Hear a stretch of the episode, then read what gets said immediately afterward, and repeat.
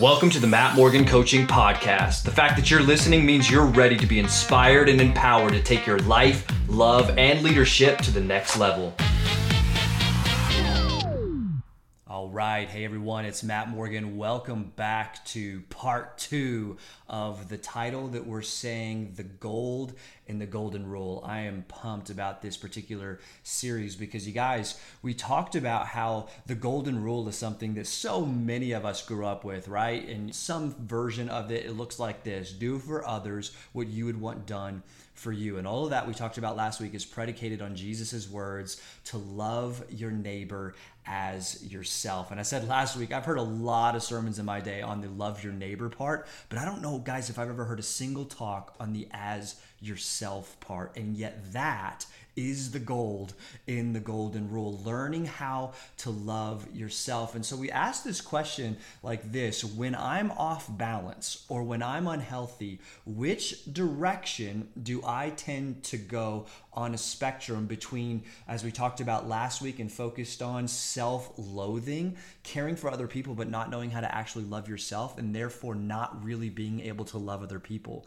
Or this week, we're to focus on the other end of the spectrum, which is you guys, sometimes we just love ourselves too much, right? We have some self worship. And so I showed you the Justin Bieber song. We're bringing it back.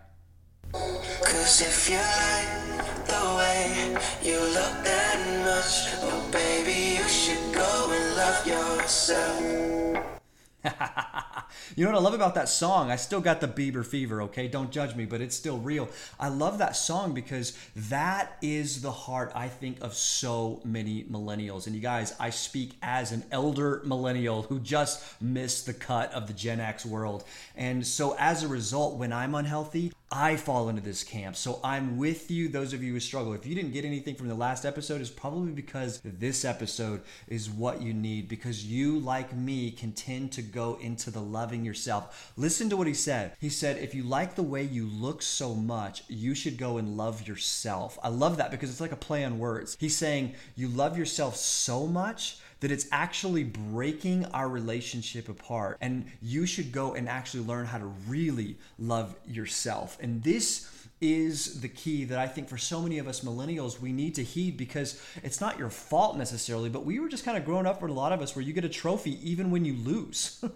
you're told you're awesome and you're the center of the universe, and maybe you had helicopter parents, and so everything revolved around you sports, music, education, your world was all around you. And so we just kind of think, huh, I'm amazing. We're taught we're amazing, and you are amazing, but we take it to a degree that is actually unhealthy healthy. And so, what we want to do in this episode is actually learn how to balance it out. And so, the question is actually this Imagine if you loved others half as much as you loved yourself how would your life change? What would it look like? You know how you know that you're this person who actually maybe is kind of too involved in yourself? You know you're this person when you find yourself in a relationship or on social media and someone disagrees with your opinion, and as a result, you write them off, unfriend them, never speak to them again because they have a different perspective okay? Thinking that your perspective is the only perspective. Thinking that you're progressive, but then as soon as somebody actually disagrees with you, you unlike them, you unfriend them, you quit talking to them. I see it on a regular basis the mudslinging that happens from political and religious and spiritual and psychological perspectives. You guys, the world is a big place and there's a lot to learn. And when we can get off our high horse and realize we're not the center of the universe, we can actually start to grow. Millennials, I'm speaking to you. Just because you have a college degree doesn't mean you have the right to get your dream job immediately. The goal that we're going to learn today is the art of struggling well. And part of struggling well is doing something that we're not used to, and that is heeding criticism.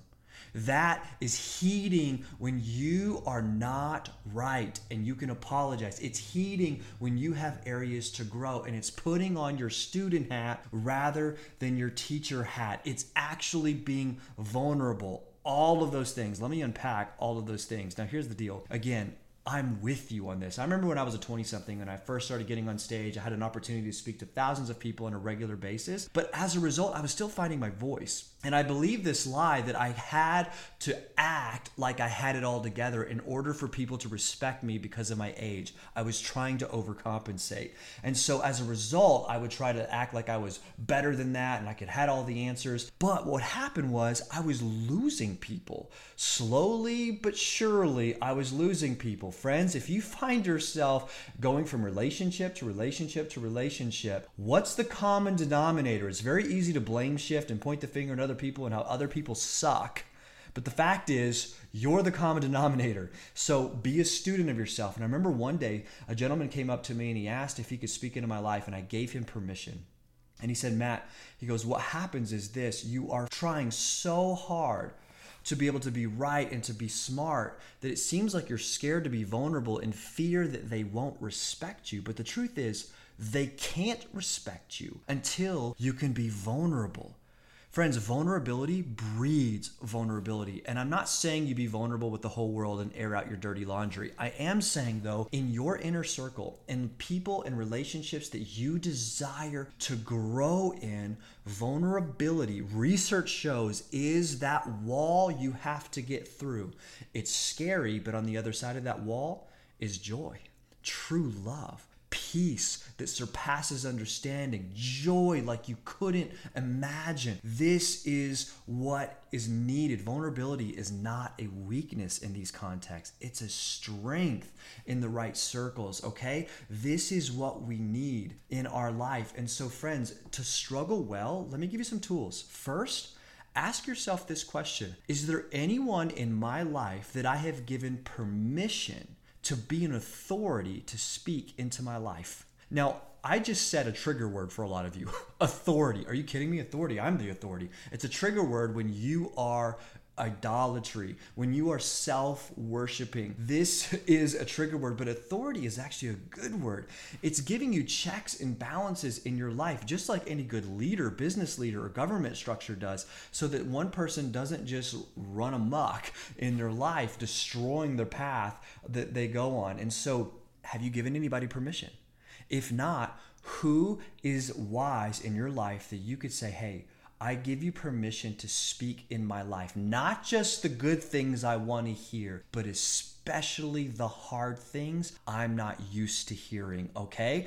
I give you permission to give constructive criticism. There it is. Criticism is what's needed. Now, I'm not saying critical. There's a difference between being critical and criticism. Critical is when people are just mudslinging you like crazy and nitpicking everything. That's not healthy. And if you find people in your life, especially people you haven't given permission, you need to create boundaries in your life. But criticism, this is where you put your student hat on and you can be like, hmm, I actually have ways to grow. I am not at the finish line. I am still on a journey. What a great way to love yourself and therefore bond with other people in a powerful way. You see, so many of us, we have just bought into the world of positivity. And guys, I love positivity just as much as the next. And in my last episode, I just talked about for those who are in self loathing, you got to be positive. Flip the script, go from negative to positive. It's huge, it's powerful.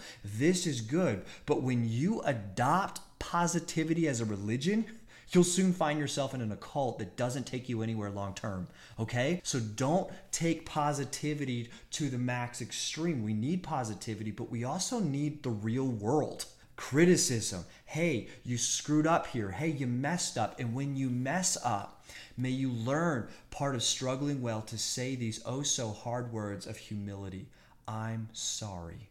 And friends, when you say I'm sorry, especially millennials, may you understand what you're sorry for. Don't just say, I'm sorry. When you say, I'm sorry, may the words but never go on the heels of your apology, right? I'm sorry I did that, but I wouldn't have done that if. what does that do?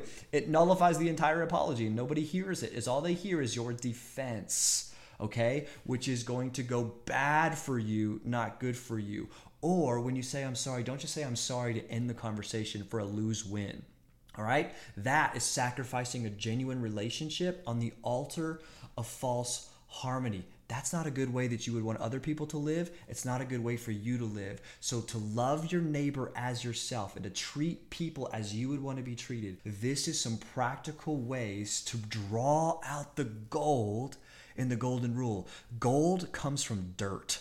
So sometimes you got to get your hands dirty, friends. This is the way to be able to do this in your life. And as a result, you'll be able to keep all the confidence that's in you that is so good without the cockiness that's overcompensating for insecurity of your own fears that people won't like you or love you or that you won't be enough. You already are. So the way that you can show that is by heeding criticism, giving people permission to give criticism in your life and to have authority in your life. And as a result, you will be growing like a weed that is so beautiful in a way that will bring great relationships to your life. So, all you millennials listening, this is how you struggle well. Cheers for now.